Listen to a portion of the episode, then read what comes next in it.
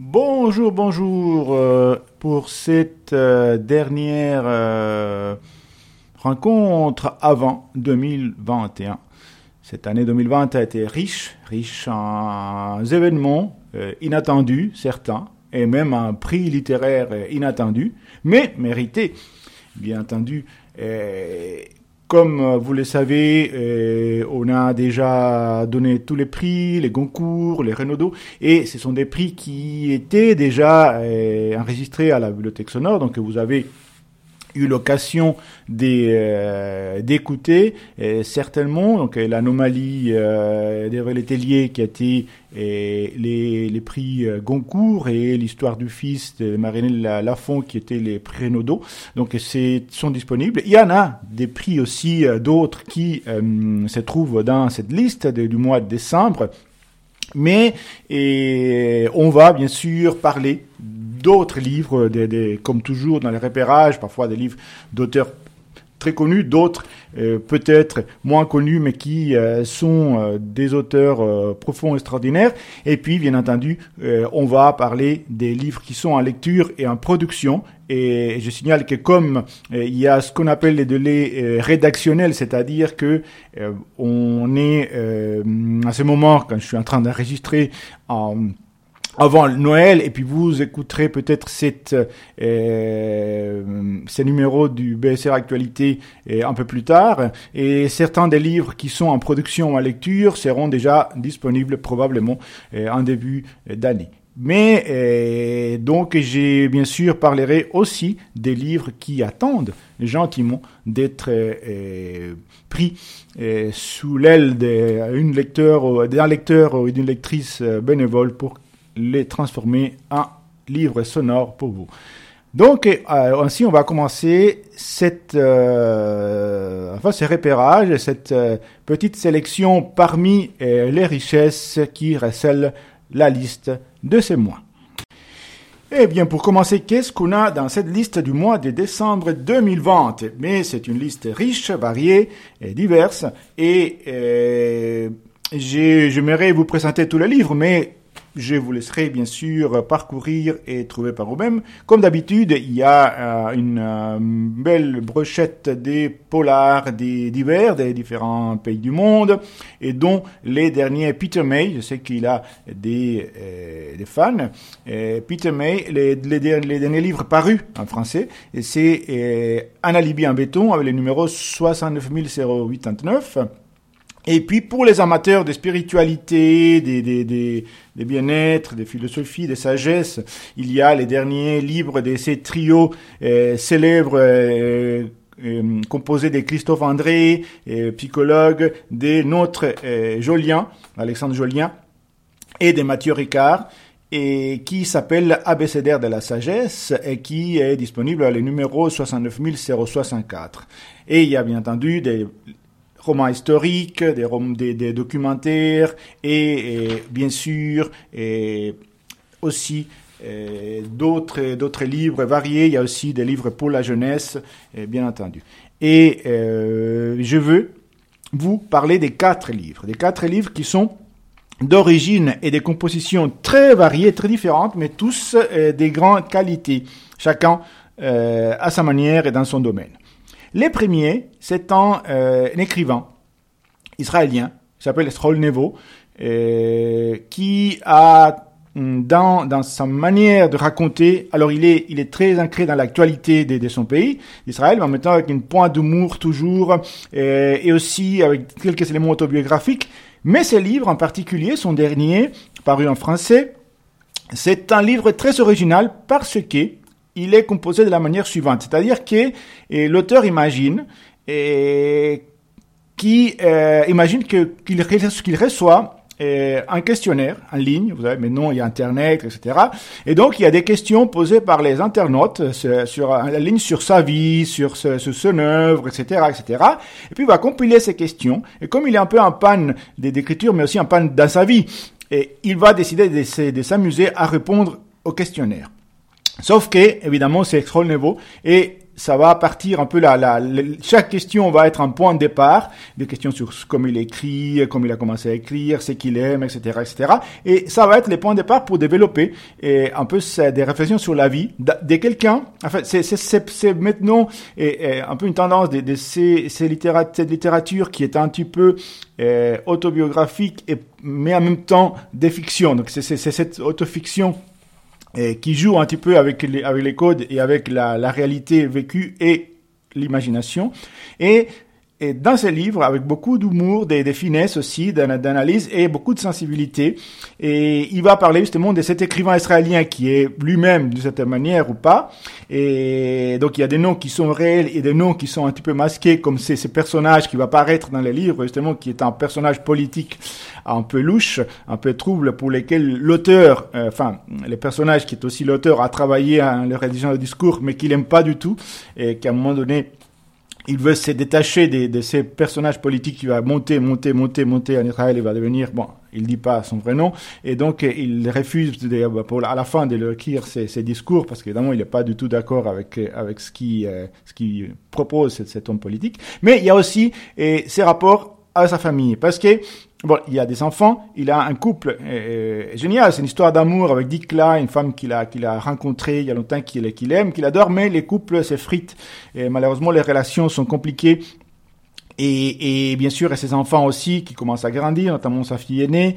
Et il y a son meilleur ami. Et c'est aussi une histoire d'amitié parce qu'il y a trois amis. Enfin, c'est euh, c'est très très très subtil, très fin comme il transforme ces questions qui, qui, qui lui posent les, les soi-disant internautes pour en fait raconter une histoire et, et c'est réjouissant, c'est touchant. Donc il y a, il y a un ami, un ami enfin l'auteur, ou le personnage auteur a son meilleur ami qui a un cancer, un cancer euh, euh malheureusement euh, pas soignable, et il va le voir, il est très attaché à lui, et et donc c'est cette relation, c'est cette, cette, souffrance, cette angoisse, et en même temps c'est cette belle relation avec cet ami qui, a, qui est tellement spécial, Harry, qui est, est d'origine argentine, donc il y, a, il y a aussi moi en espagnol parce que un livre argentin, etc.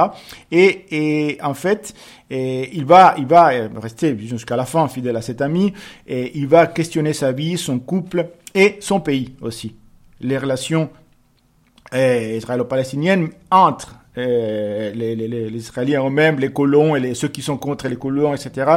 Et, aussi euh, son rapport au monde extérieur et à l'écriture et à la littérature. Et tout ça, euh, chaque fois avec des réflexions très intelligentes, mais sans pédanterie, avec, avec subtilité et et, en se basant, c'est ça qui, qui, est génial, il y a des questions et des réponses. Évidemment, les réponses s'en vont ça s'envole. La, question n'est qu'un tremplin pour que la réponse s'envole. Et c'est un roman eh, qui, qui, qui, nous fait réfléchir qui, et qui nous fait sourire, parfois, même parfois s'il y a des moments durs. Et un, un, très bon roman d'Esrol Nevo, et avec le numéro 69 053. Donc ça s'appelle La dernière interview. 69 053. On sort euh, du Moyen-Orient et on va un peu plus euh, au nord pour notre deuxième roman, c'est-à-dire qu'on va aller au Danemark. Un auteur, euh, Kim Lane, qui est un, grand auteur aussi, qui, mélange parfois l'histoire du Danemark et puis des, pays nordiques aussi, avec bien sûr la fiction. Et en l'occurrence, c'est un roman historique justement qui s'appelle L'homme en rouge et l'homme en noir. Pourquoi? Parce que, alors il y a, et, euh, pour, pour, commencer, mettons un petit peu les contextes, au XVIIIe siècle, euh, au début du XVIIIe siècle, en 1728, les rois du Danemark décident, bon, il y a, il y a les conflits aussi avec les Norvégiens, avec les, avec les, Suédois, pardon, et, et, et ils s'imposer et il veut euh, trouver des colonies. Enfin, les colonies semblent être un moyen d'agrandir le prestige, la puissance et la richesse d'un pays. Et donc, il décide de coloniser les Groenland. Et alors, il y avait déjà des, personnes qui étaient allées en Groenland, des, des, prédicateurs, etc.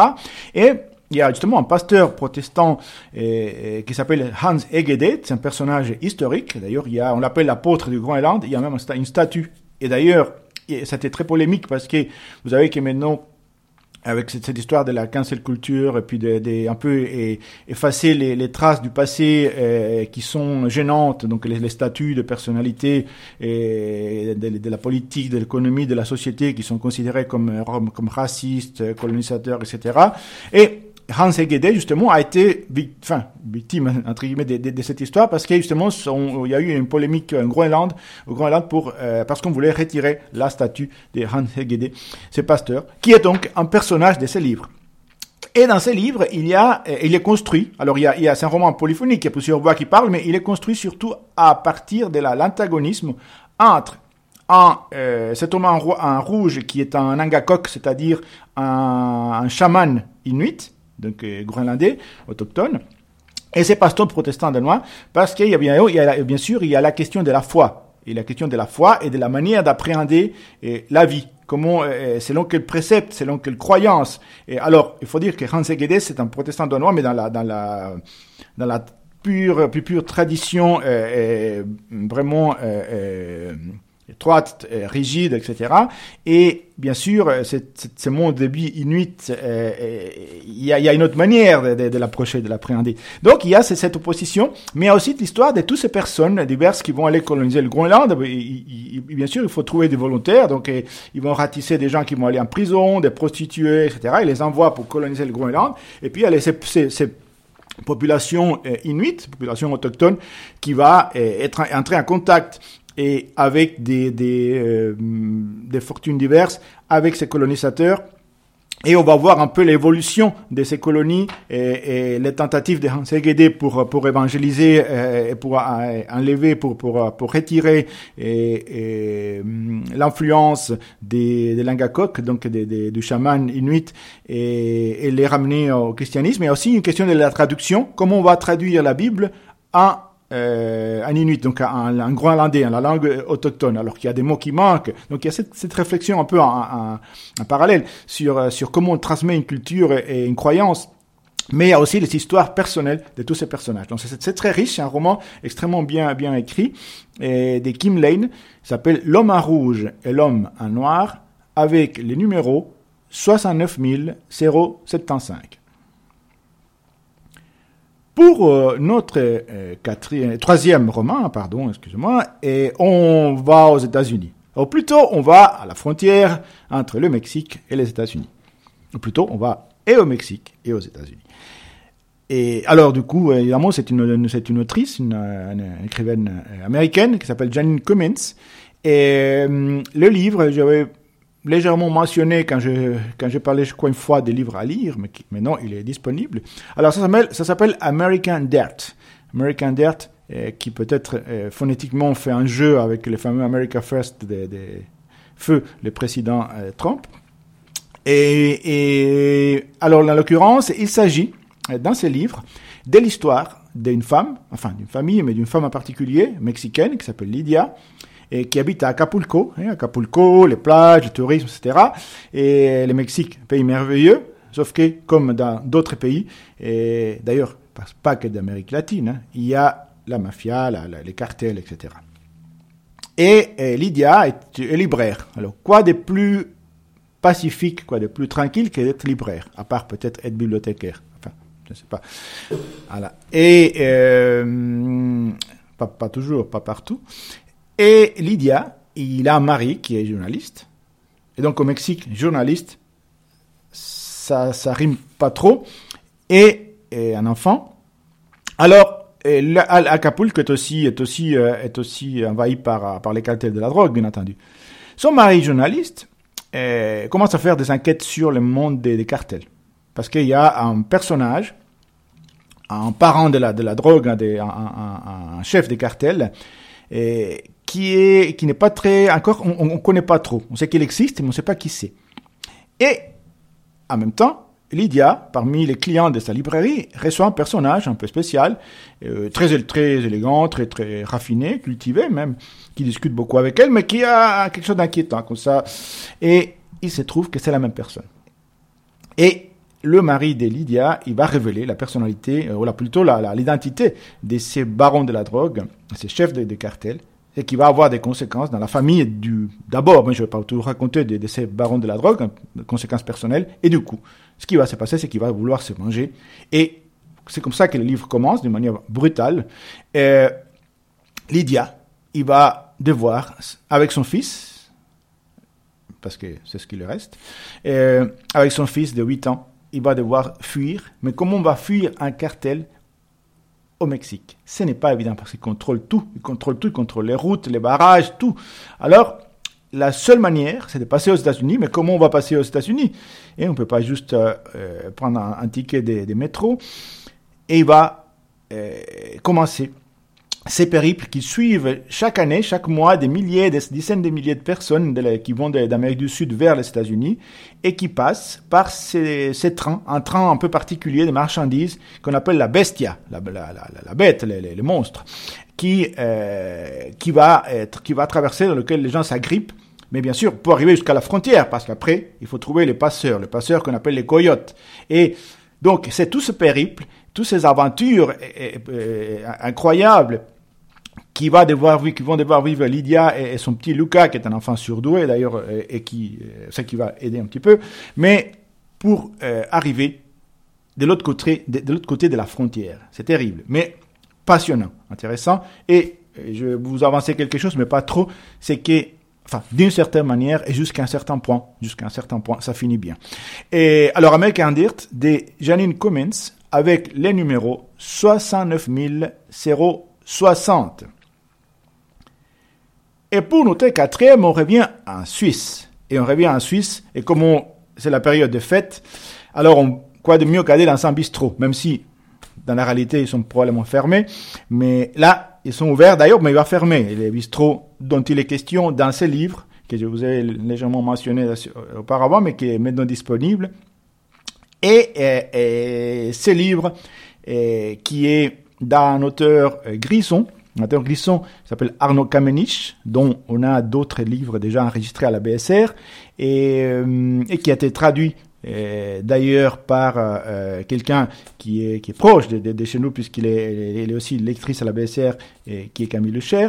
Et le livre s'appelle Ustrinkata, Ustrinkata de, l'allemand Ustrinken, parce que bien sûr ça s'appelle Dans un bistrot. Et c'est un, petit roman virtueux parce qu'il est d'une grande virtuosité, pas vertueux dans le sens de la vertu, mais dans la, de la virtuosité de la de l'écriture, parce que ça se passe dans un bistrot et ça ça s'arrête pas. Ces gens qui parlent et qui boivent et qui fument et qui boivent et qui boivent et qui fument et c'est magnifique. Et oui, alors ça, ça ça boit beaucoup parce que les bistrots du coin, on est dans un coin un peu perdu euh, au des Grissons et un bistrot qui s'appelle symboliquement d'ailleurs l'Helvetia. L'Helvetia, ça, ça, ça, tu vas tout dire, il va être racheté par des investisseurs. Alors d'où viennent ces investisseurs, on ne sait pas trop, mais ils vont racheter les bistrots l'Helvetia. Ça va passer en des mains euh, d'ailleurs. Et alors, pour la fête de la fin, il y a tous les habitués, dont certains se retrouvent dans d'autres livres de, de, de d'ailleurs. Alors il y a la Sylvia, l'Otto, il y a l'Alexis, le coiffeur qu'on retrouve aussi dans d'autres romans des de, Kamenisch, qui du coup il ne peut pas boire lui. Les gens s'inquiètent, mais pourquoi l'Alexis ne boit pas? Mais ils boivent. Alors la bière, l'alcool, ça, ça, ça y va, c'est constant parce qu'il faut liquider le stock bien sûr. Et là, et ça fume, et c'est, pas politiquement correct du tout, mais on s'en fiche. Et c'est, euh, très, c'est très joyeux. Et le problème, c'est que bon, en plus, on est en janvier. Alors, probablement quand vous écouterez ça, euh, on sera déjà presque ou, en janvier. Et, là, il, il, il, pleut, il pleut, alors qu'il neigeait toujours avant. vous voyez, il y, a, aussi un clin d'œil au réchauffement climatique, à tout ce qui se passe. Mais ça parle, ça parle du village, ça parle des, interactions humaines, ça parle un peu de la, société, de la politique, ça parle de leurs petits problèmes personnels. Et ça n'arrête pas de parler et ça n'arrête pas de boire. Et même des personnages qui sont morts reviennent un petit peu dans la, dans la discussion. Et c'est agréable, magnifique. C'est un court roman, mais, mais, vraiment réussi. Et puis ça, c'est réjouissant, ça, ça fait du bien pour, euh, même si le bistrot va fermer, même si l'Helvetia va fermer, et même s'il y en a d'autres bistrots euh, ici dans notre, dans, notre coin qui sont fermés, mais tout va rouvrir et tout va bien pour 2021. Donc, euh, Ustrinkata d'Arnaud Kamenich avec les numéros 69 043. Et bien entendu, tous les autres livres à découvrir dans la liste. Eh bien, en lecture et en prod, il y a des belles choses. Et comme je vous disais, euh, moi où j'enregistre, euh, peut-être que euh, un ou deux de ces livres seront déjà disponibles quand vous écouterez ce que je suis en train de raconter ici, ou en tout cas, ça sera leur sortie se rapproche. Mais je vous les présente comme étant en lecture ou en prod. Et parmi ces livres, il y en a trois dont je vais vous parler.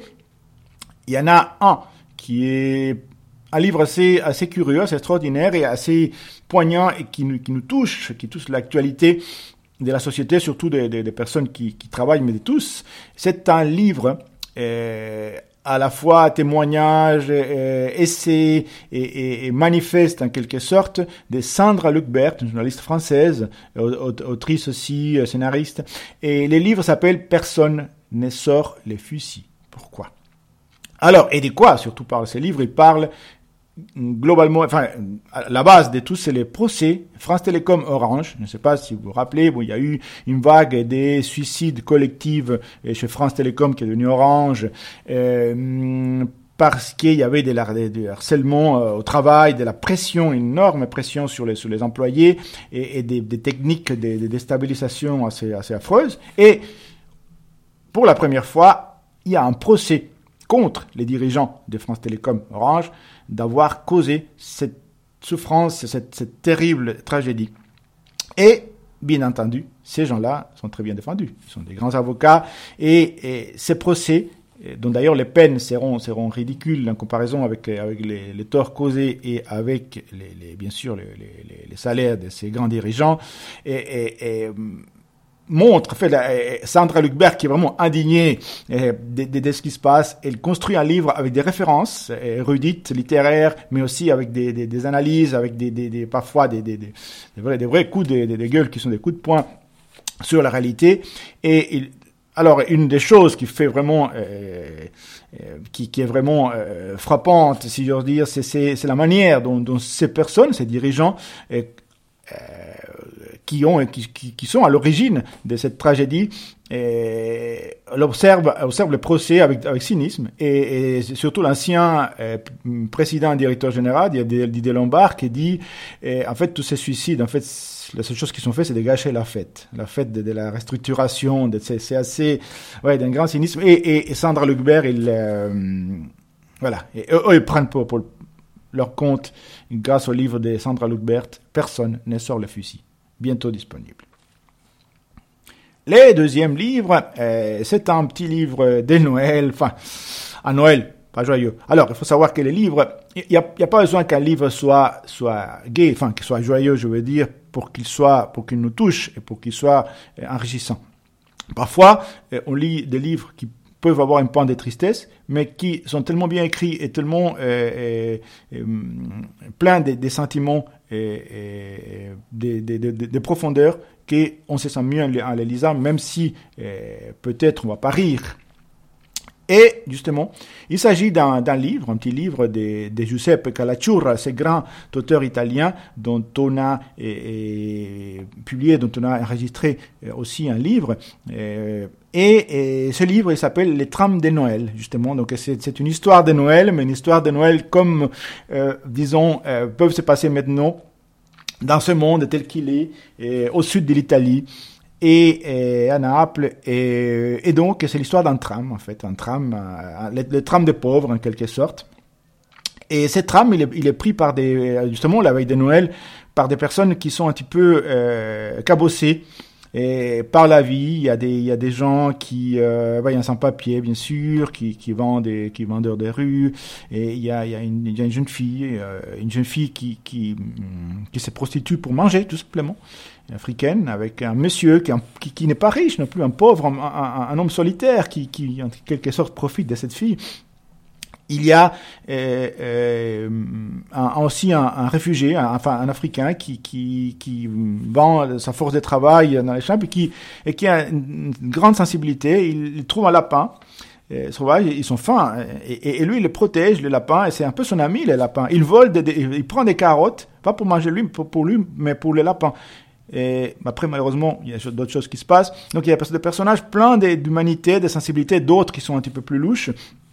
qui, qui tous montent dans ce train, et puis un bébé, un bébé qui est resté abandonné dans le train. Qui va se, donc c'est, bien sûr, cette analogie avec Noël. Qu'est-ce qui va se passer avec ces bébés, cet enfant qui est abandonné dans cette trame le livre, comme toujours avec Giuseppe Calacciura, c'est un, un, style euh, vraiment percutant et c'est un beau petit livre qui sera certainement disponible déjà en début d'année ou avant, donc peut-être même autour de Noël.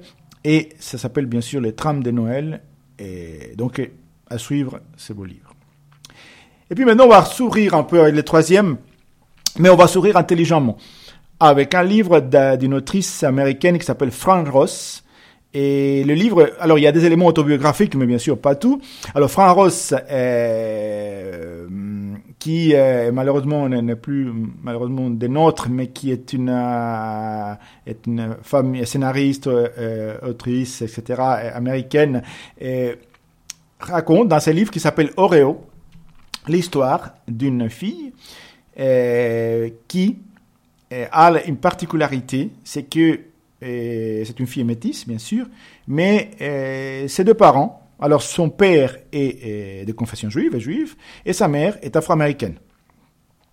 Et donc, ils se marient, bon, après ils divorcent, etc. Et donc, cette fille, elle a les deux cultures. Elle a les deux cultures. Mais, euh, alors, elle s'appelle Oreo parce qu'évidemment, euh, alors, on l'appelle comme ça, parce que sa peau est noire, puis son, ses dents sont très blanches, etc. Il y a des biscuits qui s'appellent Oreo. Alors, les livres, justement, Fran Ross, qui est elle-même justement métisse, donc elle est proche euh, physiquement et puis dans, son histoire de personnage, et a une manière de raconter plein d'humour, d'intelligence et aussi des, des, des, des, hum, disons, d'analyse de la multiculturalité et des, rapports entre les différentes civilisations. Alors bon, l'histoire est, très drôle quand, bien sûr, les, grands-parents de, de, cette fille apprennent que, que ses parents vont se marier.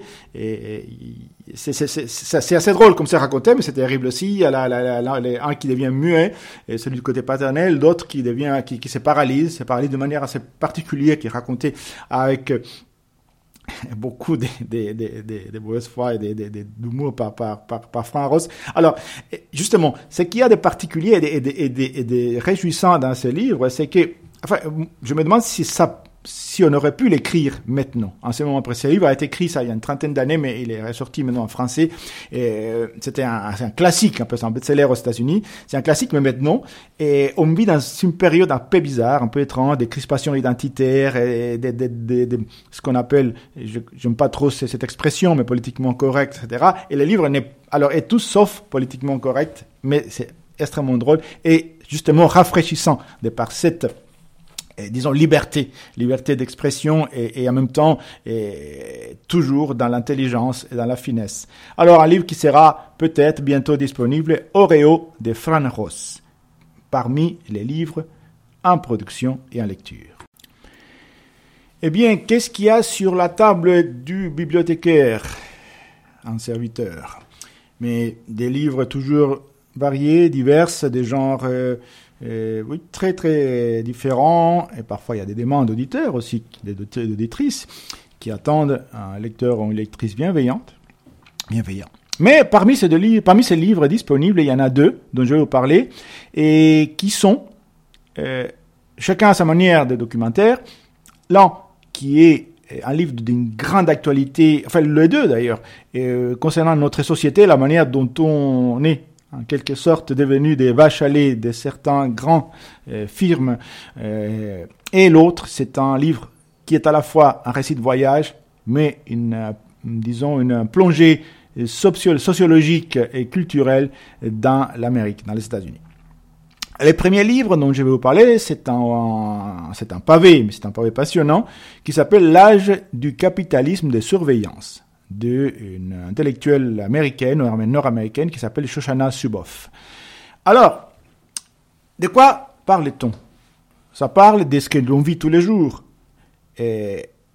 On est euh, parfois très content et on se rend même pas compte qu'on euh, utilise Google, qu'on utilise Gmail, qu'on utilise euh, Microsoft, etc. Et il y a beaucoup de choses qui sont gratuites. Mais sont-elles vraiment gratuites? Quelle est la marchandise? Qu'est-ce qu'on fait avec nous? Et en fait, le livre de Shoshana Zuboff, il parle, alors on connaît un petit peu ça, mais là, il va vraiment en profondeur sur comment ces grands, c'est ce qu'on appelle les GAFAM, ont construit, ont construit ce qu'on appelle, c'est elle qui a, qui a créé les concepts pour exprimer ce qui se passe, c'est ce qu'on appelle le capitalisme des surveillances. Chaque fois qu'on va sur Internet, chaque, chaque action qu'on fait, et on est en train de, scruter notre vie et de nous utiliser, d'utiliser tout ce qu'on fait pour nous transformer, enfin pour, pour nous construire un profit, ce qu'on appelle les, les, les, ciblages comportementaux, pour vendre ce que nous sommes à à, la publicité, à, à, des, boîtes qui, qui, en quelque sorte, se font un profil de nous et essayent de nous orienter, nous guider pour qu'on soit autre chose. Et l'ampleur, l'ampleur de ces mécanismes de domination, en quelque sorte, c'est extraordinaire, effrayant. On apprend beaucoup de choses dans ces livres. On apprend, entre autres, et il faut dire que Shoshana Zuboff, il est plutôt si j'ose dire, est plutôt démocrate, ou plutôt dans, dans la, ce qu'on appelle aux États-Unis libéral, donc plutôt de, de, ce qu'on appellerait entre guillemets la gauche. Pourtant, elle parle dans ses livres de comment, pendant la campagne, par exemple, de Barack Obama, et des proches de lui, des conseillers qui étaient proches aussi des, des GAFAM, ont utilisé les mécanismes du ciblage comportemental pour construire un discours qui allait cibler exactement les, les, les, les votants Comment c'est un, c'est une des premières fois, disons, que la politique a utilisé à fond, c'est, la puissance des outils, mais bien entendu, c'est la puissance des outils est utilisée surtout pour, euh, pour la, pour la, pour la publicité, pour la, pour les, les, les, les commerces et, pour en quelque sorte, disons, euh, apprivoiser nos vies euh, selon leurs besoins. Et c'est des gens qui ont un pouvoir immense, non seulement technologique, mais aussi économique et bien entendu et judiciaire. Donc il y, a, il y, a, les lobbies, mais il y a aussi les avocats qui empêchent ces lois, qui, qui essayent de passer pour contrer ces capitalismes de surveillance. Alors le livre, il est, il est d'abord effrayant, ensuite, ensuite euh, stimulant et, et, et, ça nous rend attentifs, mais en fait, c'est ce qui est ça m'a fait un peu l'impression, vous voyez, il y a, y a les, les, les, avertissements sur les paquets de cigarettes, et fumer est, mauvais pour la santé. Il y a même euh, qui mettent, bon, c'est un genre, c'est même les fabricants qui les mettent, fumer tue. Et pourtant, je ne connais pas un seul fumeur qui, enfin, peut-être que ça existe, mais qui est arrêté de fumer par cet avertissement qui est mis sur le paquet. Ils arrêtent de fumer par d'autres raisons. Mais j'ai l'impression que ces magnifiques livres de, de 800 pages, c'est une sorte d'avertissement sur un paquet de cigarettes géant. Mais euh, en même temps, il faut le lire. C'est vraiment extraordinaire ce qu'on apprend dans ces livres. Et j'espère que lectrice un lecteur va l'enregistrer. L'âge du capitalisme de surveillance, et en plus il est demandé par un de nos auditeurs, de Shoshana Zuboff. Eh bien, on va voyager maintenant. On va voyager, on va aller, on va traverser, vous savez quoi, les Mississippi ces grands fleuves, ces, ces grands Allman River euh, américains, et on va les traverser en canoë avec un homme extraordinaire, un écrivain. Alors, grand écrivain américain, euh, afro-américain, il s'appelle Eddie L. Harris. Eddie Harris, il a décidé, à l'âge de 30 ans, hein, comme dit, on met au milieu du, chemin de notre vie, euh, lui, il a décidé, à 30 ans, de descendre les Mississippi, depuis le Minnesota où il naît tout petit, jusqu'à le golfe jusqu'au golfe du Mexique. Alors, bien sûr, descendre un fleuve, le Mississippi, c'est quoi? C'est un, un, magnifique fleuve, ça passe par différents États des États-Unis. Sauf que ça va du nord au sud. Et Ed Harris est afro-américain. Et il va avoir pas seulement un changement des paysages, des climats, des températures, mais aussi des températures humaines. Parce que du Minnesota, où à l'époque euh, il a fait ses voyages, il n'y a pas beaucoup de, Noirs, et, et, il y avait une, disons, une manière très, disons, euh, on va dire normale d'interagir. Plus on va vers le sud, plus ça change.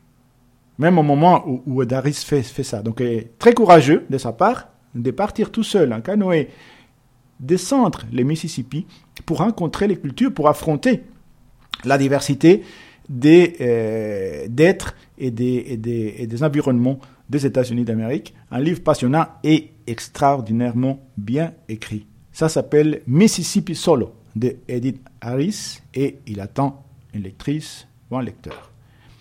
Voilà, bien entendu, il y a plein d'autres livres, mais on attendra 2021 pour continuer à parler et je vous souhaite des belles découvertes, une bonne, euh, bonne écoute, puis des belles fêtes des fins d'année et un début d'année bien meilleur que celui-ci.